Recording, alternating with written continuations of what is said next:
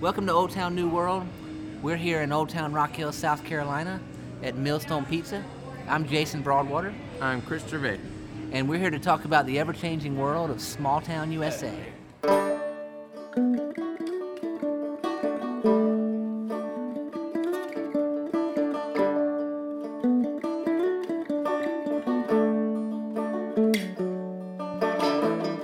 All right, so we got a special treat today. Um, we have a guest with us who um, has a lot of experience in working with communities, with city of Rock Hill especially.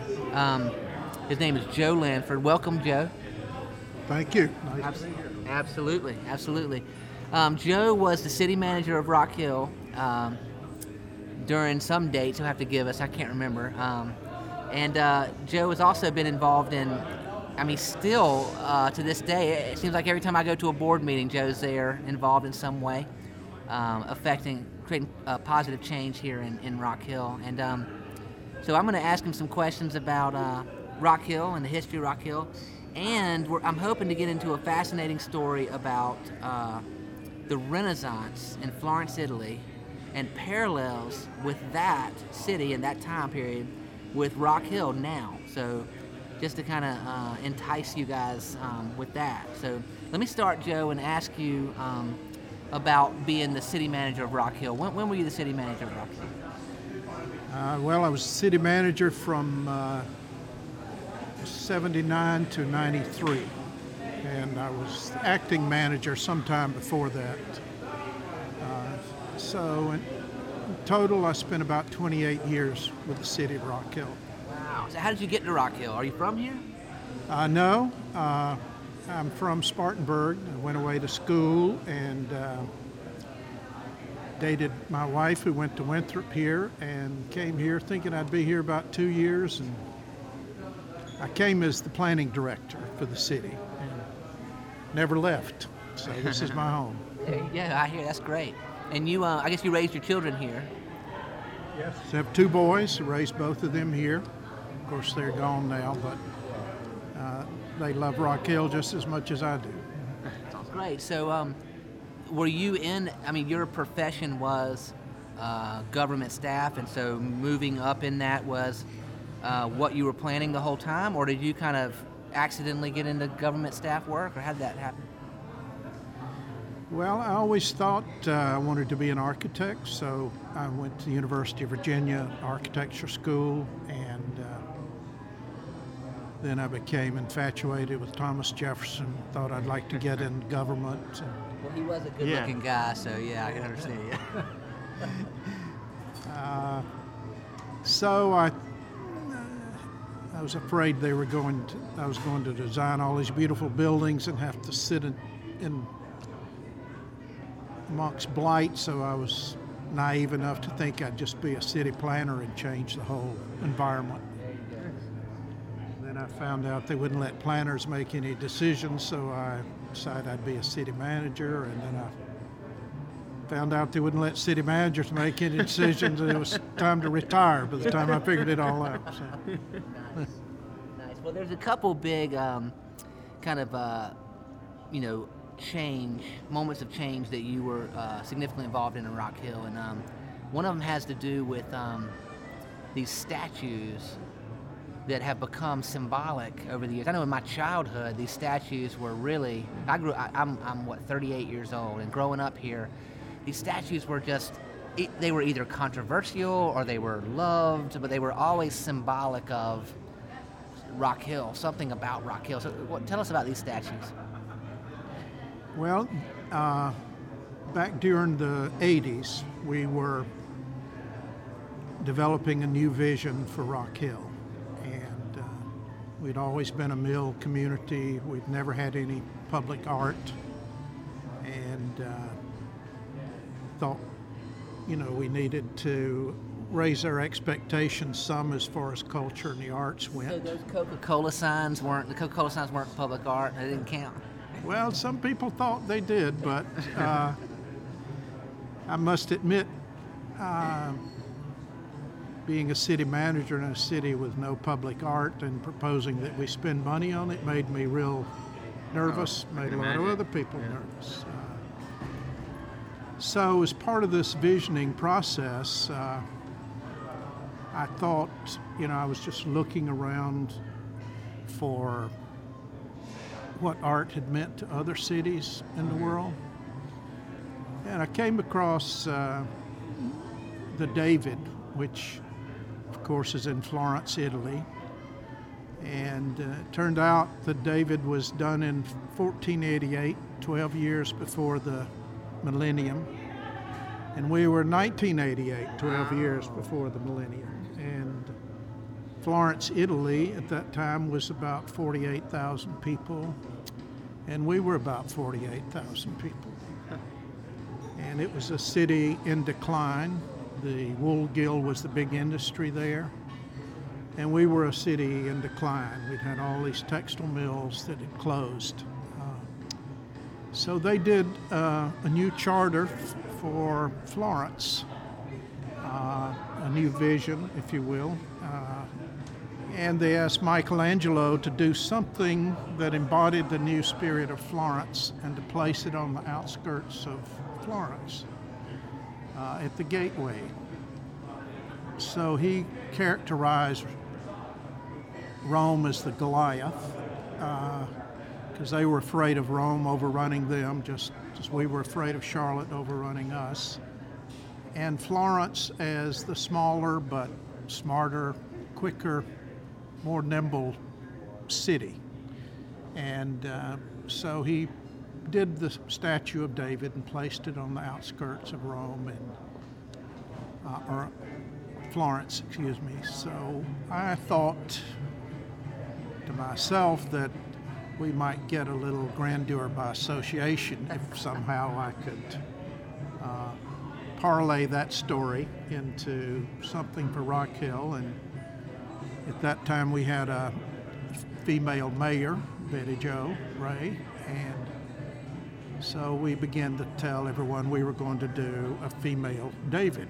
And told them this story about Florence. Of course, they laughed at us because Florence went on to become the cultural capital of the world during that time. But, you know, we've still got hope Yeah, here. Uh, uh, so we employed uh, uh, an artist to sculpt it, and we wanted everything about the statue to mean something about Rock Hill because uh, it's our first piece of public art. Uh, so we knew we couldn't just leave that up to the artist to do whatever they thought. Uh, so we wrote out a set of instructions for us, and if you've seen the statue, for example, the wings on Civitas start out as uh, bolts of material, sort of symbolizing our beginning as a textile community, and they uh, turn into wings, which symbolizes the fact that that gave us wings to go on and do bigger and better things. So the stance means something, the hairdress means something, the wings mean something. Everything about that statue is symbolic of Rock Hill and what we wanted Rock Hill to be. And uh, so it's been a phenomenal success in that respect. We, we could not have purchased the marketing uh, that that gave us. I mean, it's. You guys are in. I mean, I say you guys. The city of Rock Hill is recognized somewhere for, in great public art in a museum or something like that, right? Uh, yeah, it's that statue has been in every major art publication in the world, and the reason was it was a piece of art with a story behind it, and that uh, that just sort of seemed to capture people's imagination. And uh, Epcot Center did a a film about uh, heroic art and they chose five pieces. Uh, one was the statue of Iwo Jima. The other is Mount Rushmore. The other is uh, I've forgotten what he's called, but the guy on top of the AT&T building with holding the lightning bolts. Yeah. And and uh, one other, and Civitas, which Good uh, bedfellows. Yeah, good bedfellows, and so a lot of people, when they went to Epcot, saw that film for a long time, and That is awesome. Yeah. Chris I- is the biggest Disney, Walt Disney fan in the world. Yeah, and I'm obsessed with Epcot, and, and also, and your story just now, I loved hearing. I- I've never lived anywhere else but here, so I grew up. Um, most of my life, that was that was there. I mean, I was, you know, the '80s was the decade when I grew up, and I've never heard that story. But they've always been a fascinating linchpin in my life living here, and the only side of the story I got was I working class parents, so you can imagine what kind of story I heard about those statues. Um, didn't keep me from thinking they were beautiful, even as a kid, and being fascinated with them. Now, one thing, can we talk about there were nipples, right? Initially, when they built, when they there was nipples on there initially, and I think people got upset and they There took were, them off. there were three on each. Three on each. Here's the upsetting thing. So, in my family, I like my family's from like Western York County, and I grew up over there, like right next to Northwestern. And it wasn't on this side of town all that much. And I'd heard the conversation about the, the statues had nipples when and I'm like seven or eight years old, you know. And uh, but by the time I saw the statues, what do you know? The nipples are gone. You were like, dang. and I was like, son of, I walked all the way from West All Main. right, tell us the nipple story, Joe. well, there is some truth in that. Uh, first of all, the name is interesting. We had to quickly change the name because people began calling her Rock Hilda before we Oh yeah, could come up with a name. Yeah. So we chose the name Civitas, which is the Latin word for civic spirit. Uh, and of course, we were trying to make it acceptable to everyone. And even though uh, the money for the artist was raised privately, uh, the fact that it was city art, everybody just thought it was, not everyone, but some people contended it was wasted money. Uh, and uh, we were on shaky ground telling the artist what to do to begin with. As you know, artists don't like to be told what to do. Uh, but Audrey Flack was just a wonderful person to work with. And uh, so at first, the uh, Civitas was uh, topless from Yeah. the waist up, and uh, some of the council members did not think that was appropriate. Uh, So they put So- a Myrtle Beach T-shirt on her and said, uh, and they were like, and they were like, success. sweet, yeah, Had the fake shark bite. yeah, right. well, I had to go back to the artist and tell her she had to cover her up, and uh, uh, she was not happy about that. But I figured at some point the Pope must have gone into Michelangelo and told him to put a little more blue in that ceiling or something. right, so yeah, I right. think he told him to make his penis smaller because, uh, you know, Well, he's you a know- muscular dude, but you know, Her, that disappointed, ex- that disappointment she felt extended all the way to a young boy who was disappointed to see those statues with shirts on. yeah. Well, it got a little worse even after she was draped. Some people thought the nipples were too prominent, so I had to go back to her and get her to soften those down. I don't know what there is about nipples, but uh, I mean, everybody's got them. Exactly, exactly. Even even animals got them. But the thing is, I think it's so funny because if that if that was done today, I don't think it would be anything like that. You know, I mean, yeah, you're gonna have people that some people it does not matter what you do. You reinvent the wheel, they're still gonna complain and gripe. But I think that the overall reception would have been totally different if it happened now. You Oh. I, I agree, and uh, but that was the first Right, the right, new right, thing, right. and we had a program to uh, have a major piece of heroic art every uh, two or three years, uh, and we wanted to sort of specialize in heroic art because we wanted a collection, not just an accumulation of art. Uh, and so the next uh, one was the David, I mean, uh, Casey, at the bat. Yeah, yeah.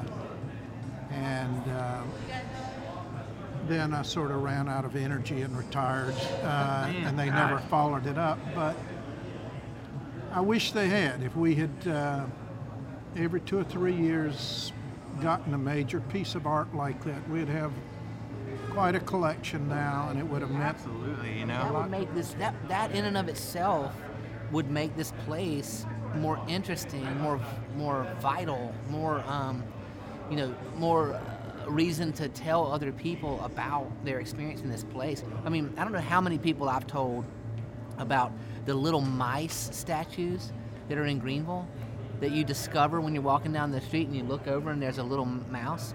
I mean, those are tiny and probably didn't cost much money. And I have told so many people about that. Yeah, how fascinating is that? So interesting, you know. And it's like it. I mean, like I said, I mean, I grew up in the '80s, so for me, you know, when you talk about Casey at the Bat at Cherry Park and the Civitas statues, I mean, these are major kind of mile markers in my memories of this town and growing up here that I will never forget. I have vivid, vivid memories of seeing Casey at the Bat for the first time. I was young enough that I probably heard the story Casey the Bat or the, whatever my dad's you know uh, Cliff's Notes version of an already oh, like a poem, right? Right, yeah. Um, and I remember my dad telling me what it was about, but my dad got the poem and he told me, and I'm like standing at the statue reading it or watching it and hearing the story, and these are important sort of like. Like I said, kind of linchpin moments in my memories, and that kind of stuff is so important. That's such a big deal of creating an experience and a culture, you know? This experience, I mean, if you anonymize a town with big box retail and clear cut development, Yeah. and you don't have something that's unique, whether it's her- heroic art or something, something that's Mm-hmm. culturally engaging and unique, then it just the the town just disappears. It just Right. like seeps into the ground and disappears. Yeah. It becomes an outlet mall. Yeah, it's, I- uh, You know what I'm saying? I like I don't have any memories of a time or the uh, like the first time I went to Walmart, you know? I mean, but I remember that when I was with like a youth group that we were doing a scavenger hunt and one of them we had to take our pictures next to the Civitas statues and like, you know, it's those kinds of because that worked its way into our little uh, scavenger hunt game because it's this piece of, of Rock Hill, you know? And that it, it's just yeah, it has so much more value than you can sort of like be like, oh, it costs this much. What do we get back for it? No, nothing. So don't do it. You know, it just does not work that way. You know. well, if, when you think about it, we didn't have any. We had some landmarks or some symbols, mainly Tillman Tower at Winthrop, if people wanted to have a symbol of Rock Hill. That was the only one. And now, usually you see Civitas when, when people are tagging Rock Hill for some reason, or Casey at the bat, or We need to, re, we need to reinvigorate uh, Civitas as a symbol of Rock Hill. I think it's time to where that could become relevant anew. What do you think about that? It's good. I'd like to reinvigorate that whole idea of heroic art and getting some more pieces here. And I think we had a nice niche because we were trying to do heroic art, but every piece had to have a story behind it.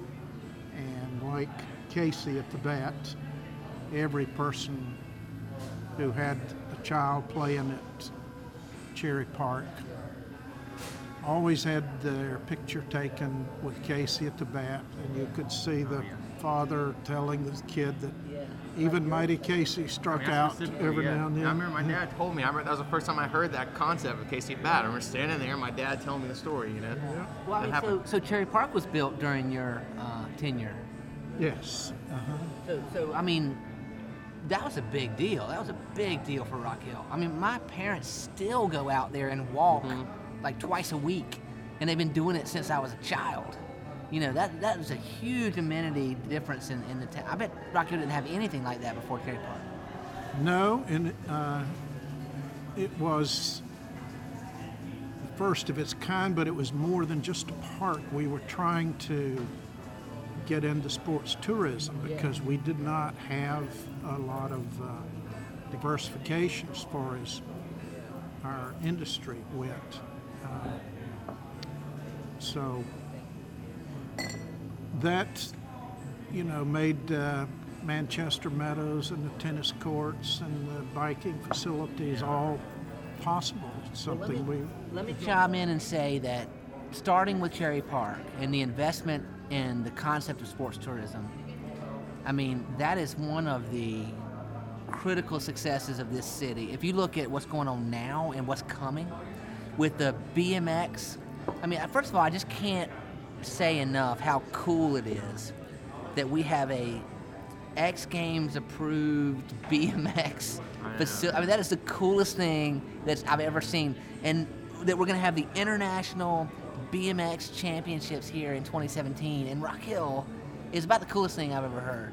And then to have the velodrome that you can do Olympic tryouts and training on right next door to the BMX facility, that's crazy. Thank you. It so I, who would have thought a small city like Rock Hill could accomplish that? So, well, okay, so Joe, you have a track record. You had a track record as city manager of doing bold things. One of the bold things that you did gets constantly criticized. Um, and what it was was putting a roof on downtown Rock Hill. Um, and then with that, whatever things got you know adjusted down here, torn down or whatever to accommodate turning downtown Rock Hill into a mall. So another incredibly bold move. If I've learned anything about bold people, and I, I kind of fancy myself as one, is that you have big successes and you have big failures. You know, you get a lot of criticism for that being a big failure, but I would love to hear your insight on why we put a roof on downtown Rock Hill and um, what you think about it now, however many years later, that the roof, what's 15, 20 years later, since the roof's come off, 20, 25 years, I don't even know. But t- so tell us about that story. Well, you're right. I was the person who was uh, championing the roof over Main Street, and I was also the person who was championing taking it off. Uh, so I got a lot of flack about, weren't you the guy who talked us into doing this to begin with? You don't know what you want. But I think it was the right thing to do at the time, and it was the right thing to do to take it off. I mean, we put it on in a way that uh, uh, preserved the buildings downtown. Uh, it was not attached to the buildings. And at that time, everybody was moving out to the malls. Mm-hmm. And so to compete, to keep the buildings from being torn down, we had to, we couldn't beat them, we had to join them. Do you think that if the roof would not have been put on, I know this is all kind of speculation, but you think if the roof would not have been put on, that there is a possibility that all these buildings would have been torn down? Not all of them, but a lot of them would. It, it would have looked like somebody smiling with a bunch of missing teeth. Uh, but the mall was a success for many years. I mean, it. Uh, as part of that, we took down a lot of the really bad buildings and created parking around. We put new street lights, new landscaping in, for many years, it was the best part of downtown Rock Hill. And then, you know, it became a point where malls were not such a great idea and people weren't all flocking there. Downtowns were coming back. So then it made sense to emphasize the history of the place and take the mall roof off. But how come we didn't, if I may interject, how come we didn't, as a city, appreciate um, our history? You, you, know, you look at town. I mean, I know obviously, you know, towns like Charleston. Have a uh, advantage of that the history has always been appreciated, always been preserved, always been invested in. But I can't understand a time period that I was alive during, that I was uh, not just a baby, but I was like a live, functioning person during, that people didn't really value kind of the historic component of the city. I mean, how does that happen?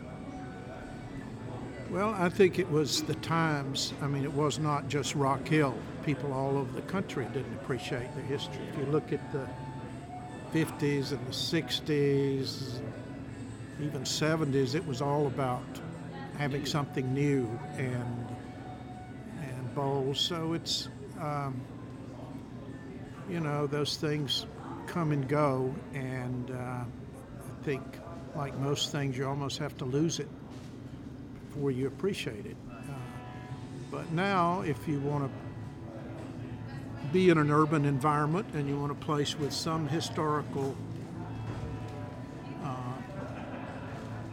memory to it, downtown Rock Hill is about your only shot in Rock Hill. Everything else is new. But if everything is new, you're just like everyone else. I mean, we may not have the greatest history in the world, but it's the only history we got. It's our history. Well, it actually is. The more I've learned, you know, I one time I wrote a. Uh, this is you know me, me and quintessential naive Jason. When I was teaching up in uh, North Carolina, my first year teaching, I decided that I was going to go to central office. This is in Marion, North Carolina. Uh, I decided McDowell County. I decided I was going to go to the central office in the county and suggest that they completely change the way they teach history, uh, English, and literature in the state of South, in the state of North Carolina. You know, well, they were less than interested in uh, in my ideas, but I put together this whole. I worked on it forever, you know, but I put together this whole thing about that you you should learn history in a um, kind of expanding concentric sphere, making connections back to yourself the whole time. So y- you should start with learning about your neighborhood and your town, and you should always be learning about your neighborhood and your town, even when you're out to the edge of the sphere of learning about African history and culture. You should be connecting it to your neighborhood and your town, and therefore it would broaden your perspective, help you make connections, and that's where true true learning comes from. So I had this. I thought it was a genius idea. I still think it's a genius idea, to be honest with you. But you know, there was no interest in hearing that. So, so I, as a as my personal experience, I knew nothing about Rock Hill when I left here, except I knew that Rock Hill was the lamest place on the face of the earth. Now, part of that is my juvenile, is everybody's juvenile experience. It's kind of a common juvenile, you know, where you come from is lame and elsewhere is better. But some of it was that Rock Hill really was lame, so you know, credit to that. But but but a lot of it was that I had no idea until I moved back here. I didn't know the history of Rock Hill. I didn't know the stories of Rock Hill. I didn't know the people that made this place exceptional. I didn't know that Rock Hill used to be bigger economy than Charlotte. That it used to be like the biggest economy around. I didn't know about Anderson Motors. I didn't know any of this stuff until I've intentionally dug into it as a 30 year old, you know, 30 something year old. Now, one thing about the question of like how in the 80s was the perspective so skewed that we allowed ourselves to try to do something updated and, and not be proud of our history and because you're saying you're you're working right now in a time where that seems totally unreasonable but the issue is you also live in a time where who do we look to and assume have the keys to the future the young people right? The, the people that are doing the hip new young stuff. That makes sense now. That made sense oh, it made sense. Well the thing is in the 80s no it did i mean like well malls are the new thing is what i'm saying you oh, know Oh, like because and the truth is when did we as a culture start paying attention to the kids? The 80s kind of and that kind of the birth of us actually paying attention to the kids and seeing what the young new hip people are doing? Well, that wasn't really in the that was sort of a product of the the 60s revolution right? We eventually came around to like well if we want to figure out the future we have to listen to what the young people are saying. In the 80s the young people were saying we're going to the shopping malls. Yeah. and in a way i mean it completely does make sense that you would in the 80s like i said it was the birth of that. It was the new time to like you know what we should do? We should listen to what young people Well, want. that's piggybacked on top of you know the automobile, the '50s version of the automobile that uh, created suburbia. It created white flight. You know, it created uh, just all kinds of cultural shift and uh, the interstates. You know, um, I mean, it radically changed everything about this country. You know, to go out from the city and to clear cut an area and to build a little utopia of people that look like you and talk like you and drive the same cars as you um, was a whole different way of existing, you know. And so it goes way back to that, you know. I mean, you go back. I think we're going back now to not only the way it was at the turn of the ni- 1900s, but back to what was really the more normal way of, of existing since the beginning of civilization. The concept of the village being the center of the economy the place where you come together and you have diversity and you have exchange and you have economy versus a compartmentalized. I mean, think about it, man. In the 50s, we started, and I guess maybe before, we started, you know, you got your uh, me- healthcare over here, you got your schools over here, you got your neighborhoods over here, you got your shopping over here, you got, we compartmentalized our entire society, you know, based on the automobile. Yeah. And everything we developed was about how, how efficiently can we move around the automobile, you know? If you look at every successful community or business, uh, whatever, you have to constantly reinvent yourself. Uh, Right. But the really successful ones reinvent themselves and at the same time know who they are and remember who they are. It's to me, it's sort of analogous to us as human beings. You know, we're the we're not like animals. We have to complete ourselves. You know, a tiger is born, he's a tiger forever. Earthworm is an earthworm. A dog is a dog, but we're born uh, and we're sort of given that awesome responsibility of completing ourselves and making ourselves better. And uh, I think that same analogy applies to, to community. We want to make it better than, leave it better than what we found it. True. Now, and I'm also, I'm biased toward defending the roof over downtown because once again, I grew up in the '80s, and my memories, I have really wonderful memories of that place, and I, I'm- I, I still, it's like. I, I have this just like totally remember going to see like this wrestling match there and I have all these awesome memories. I didn't see Main Street the way it is until I was 19, 20, 21 years old. Well, you know what's funny? I actually did not understand that this was a downtown with a roof on it. Like to me, if you would have asked me, here, yeah. yeah, I, I, I could not even like. I thought that there was a this really weird mall on that side of town that I never go to. I would have never, I never understood that it used to be a historic downtown and there was a roof. Like that didn't even compute with me. And then I would have said even even when I was away at college, I would have said that Rock Hill doesn't have a downtown. If you asked me, I would say there isn't a historic downtown in Rock Hill. There's not one. I would say, well, there's that weird part of town where there's the that crazy mall, but like there's not there's not a downtown.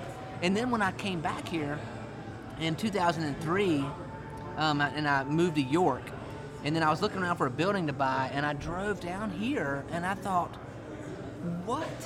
There's a historic downtown in Rock Hill? Are you kidding me? yeah, that's like, where did this come yeah, from? I didn't know that either. I had no idea. Yeah, I thought that the Weird Mall was awesome, but Yeah. yeah, I, I didn't know it was a downtown. I and thought when it the when Weird it, Mall was dark and creepy. I got to be honest. which with is I I guess I did too. I don't know. I had I would dream about that place for years afterwards. I mean, I still Well, like you're kind of fascinated. filmmaker, that's I know. fascinates Like I still I'm fascinated by the idea of it. I love it. I love the idea of it. You know. Well, it was uh, a pretty unique thing then, but I think you have to look at it like you look at everything else. I mean, you never put anything to bed. You always have to change it. I mean, you look at South Park. How many times have they redone South Park? They didn't build it back in the 80s and just leave it like it was and everything's rosy. You know, every decade they're redoing it, adding to it, changing it. And so we have to be that flexible too. Right. Well, it's a, it's it's a thing that's made by people, which you, as you've established, people are always changing. People are always growing. The things that people make, if that thing is any good, that thing needs to always be changing, always growing, because people are always changing, always growing. You know, as a culture, it's that roof over downtown was a reflection of what the culture was doing at the time. Are shopping malls the best, most amazing idea human beings have ever had? Maybe not, but there was a thing at the time. They were everywhere. You know what I'm saying? So it, it, this is a reflection of that. You Well, I mean? I think that's a great point. I mean, you know, you got to keep moving, you got to keep changing, you got to keep evolving, and you got to experiment. And, and if you do less than that, then you just become stagnant. And, and so, as much as it's easy to pick on with hindsight, like with the perspective that we have today, ignoring that our past is what got us here, and that's easy to ignore. It's easy to pick on that, uh, the roof on downtown, you know, because now we're in such a mode of revitalizing downtowns, the value of historic centers, and all this stuff, and um, such a kind of anti-mall. Malls are, you know, lame, and you know, it's all this. And why in the world would we turn our downtown into a mall? but it ignores Said it all back then. No. and, Right. it, and and it just flat out ignores iterative process, which we do that in, in uh, application development, iterative process. But it's easy when we're just changing code and we're changing something digital on the screen. You're talking about changing actual Yeah. entire physical, like you know, square miles of, of physical reality in an iterative process. Yeah, I mean yeah. that's significant. You know. Yeah, our misses are unseen. You Right. know, architectural misses are loud and go on for a long time. You know? I think one other thing people don't understand about the mall is that the property owners paid for that. We set up a special tax district.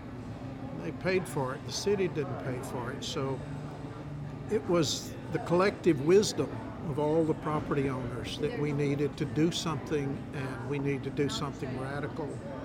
I, like, I just like the idea of doing something radical.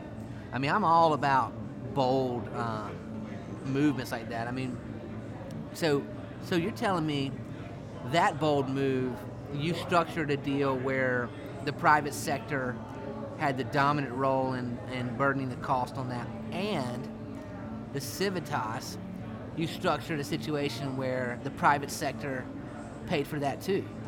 Yet in both cases, you, you received criticism that you're pu- mismanaging public money or something. Yeah, people don't look at the details. They uh, oh boy. Oh, that's totally changed But, now. It's not. oh yeah. Totally do. Look at them Yeah. now. Yeah, right. Everybody's But I- reasonable now. I should correct that to some extent. The uh, it's always been a public-private partnership. Like for the mall, the property owners paid for the mall roof and interior of the mall, and the city improved the parking lots. For Civitas, the uh, businesses in uh, Tech Park wanted a, different entrance to help market the park, so they paid for the artist fee and then we used their tax increment money to pay the foundry to cast the, the statues. So Okay, so we're dealing with right now a tax increment finance issue in, in Rock Hill. Um, just briefly, for our listening audience, um, tax increment finance is the is basically the ability to, um, if we can, that that the taxes that will come off of developing in a certain area, like if we create a TIF district, we can develop in that area and we can reinvest the tax monies into continued development in that area. So like we can use the tax money specifically to put in infrastructure and so we're trying to do this here in uh, Knowledge Park, you know, between Winthrop and downtown and the textile corridor and all this that we can do things like uh, infrastructural improvements and invest in the streetcar and all these things that we're trying to do to make this place a better place. And we can do it with tax incremental financing. and basically, all the entities get together and approve if they do, but the county and the city and the school district and all this and say, hey, listen, we won't take our tax cut out of this for a while so that y'all can reinvest investment that comes into that area back into developing out that area and it allows people uh, allows the city to basically have more money um, based on little successes keep reinvesting them back into the development of that district. So joe is that a fair uh, definition of kind of what a tax increment finance district is? Uh, yes, I think I might elaborate a little bit. The first thing is the state law only allows you to set up tax increment districts in blighted areas, in areas where without something changing, the market's not going to invest in those areas. So, how do you uh, change the status quo and start in the other direction? Uh, and so they allow you to set up these tax increment districts. And the second thing is none of the taxing entities are losing anything. They still get the same taxes they're getting right now. Oh, okay. So they get what they they just don't get new uh, tax improvement for a while. It's the increment. You you're allowed to b- sell bonds or borrow money to make improvements that would create private investment and the taxes on that new private investment goes to pay off the bonds first, and then it goes back to the taxing Okay, entities. okay, so let's use a, a concrete example just to, so we can get our heads around this. So let's say, uh, theoretically speaking, let's say that the area in this between downtown and Winthrop was currently generating $81,000 of tax revenue for the school district of Rock Hill, just as a theoretical example. Um, so if if we were to borrow money to invest in, if the city were to borrow money to invest in uh, putting in infrastructure, um, you know, water, sewer, roads, all this to, to help spur invest private investment. When when a new company comes in and builds something awesome and, and locates here, you got an increase in taxes coming in because they're going to pay taxes. But instead of increasing that $81,000 that's going to school district, it would actually go to pay back the borrowed money first. And then after the borrowed money is paid back, then things reset after a certain amount of time. And then all of a sudden, instead of $81,000 of um, annual tax money coming in from this district, all of a sudden you got all this stuff that got developed in the meantime, and now it might be $2 million. I mean, who knows, or whatever amount of annual uh, taxes going to the school district. That's right, and that's why it doesn't make any sense for people not to approve it because they're not giving up tax money. They're not going to get that tax money anyway because people aren't going to invest out there. I mean, you look at the at the bleachery site, nobody's invested in that for years and years, and nobody is going to. So they aren't giving up anything. So without the public investment to spur that private development, it'll never happen. And even while that TIF is happening, they're still getting their eighty-one thousand dollars the whole time. and they're getting other fees too, you know. So it's not just taxes that these people uh, pay, you know, they're creating jobs and things that improve our community. So it's it's really short-sighted to think that I'm not going to do anything now to improve the long-term effect. What if you had a business like that? You say, I'm never going to invest anything Right. to get better in the long term. You're never going to be anything but what you are now, and probably you're not going to be that. Right. If you're lucky, yeah. You're you'll- going to go backwards. yeah. Oh, you're either growing or shrinking in business. That's for, for darn sure, yeah. So, I mean, there's no way to maintain the status quo. No, I think it's just that when you ask people for something, they think, well, I ought to get something for it if I'm going to give up this. But they aren't giving up anything. They don't have it. Well, wait, a minute, what about like a fruit basket or something? We give them a fruit basket. They give, About a what? what if we gave them a fruit basket? You know, I mean, I don't, uh, I don't, not to sound like a jerk or anything, but if you're the kind of person who just doesn't have much to say or contribute or think about, you're gonna tend to the negative, and you're gonna. It's just easier. Right. It's easier to sit around and complain than it is to look for the best. Because if you're the kind of person who looks for the best, you're probably doing something else with your life. Right. And that's kind of what it comes down to. No, I know. Well, there's nothing worse than watching someone else do something you said couldn't be done. right. Exactly. Yeah. A lot of people just don't believe that anything will ever happen out there. But if it doesn't, they haven't lost anything. They still got their eighty-one thousand bucks, and that's just to use the school district in my theoretical. But um, you know, you got the county, the city; they're all involved in the potential, you know, putting together this uh, tax increment financing deals. But anyway, I digress and get into specifics here because, um, you know, we are in another position. Micah, how are we doing on time? We're good. So I, I say this as kind of a segue to um, bringing us to a close. We are in another point in history in the city of Rock Hill where we are faced with uh, doing something significantly bold. Um, Joe Lanford, our guest, has um, been privileged and uh, uh, an, an instigator of many moments in history, several moments in history, where this city is faced with doing something bold. And um, it, it, well, here we are again. And, you know, we've got to come together as a, as a city. One thing we do well is um, uh, public-private partnership, uh, exhibit leadership, but it's not easy. And so w- we are in a place with Knowledge Park and uh, Old Town that we can, we, we will again radically change this place. And it will be for the betterment of, of everybody here. And so we need to learn from folks like Joe who have been through it before um, and been praised and been criticized and been run over the rake, you know, and all that kind of stuff. So, Joe, I hope we can uh, have the uh, stick to itiveness in what we're doing now that you had uh, when you were city manager. And um, we appreciate you being on the podcast. Been my pleasure. Thank you. Absolutely. And um, Chris, any last words? No, that's all. Other than yeah, I, I thank you for the deviations from the expected that happened in Rock Hill when I was a kid, because those are the things that stand out in my mind. Well, amen. Well said. So I will say uh, you can see us next week on uh, Old Town New World.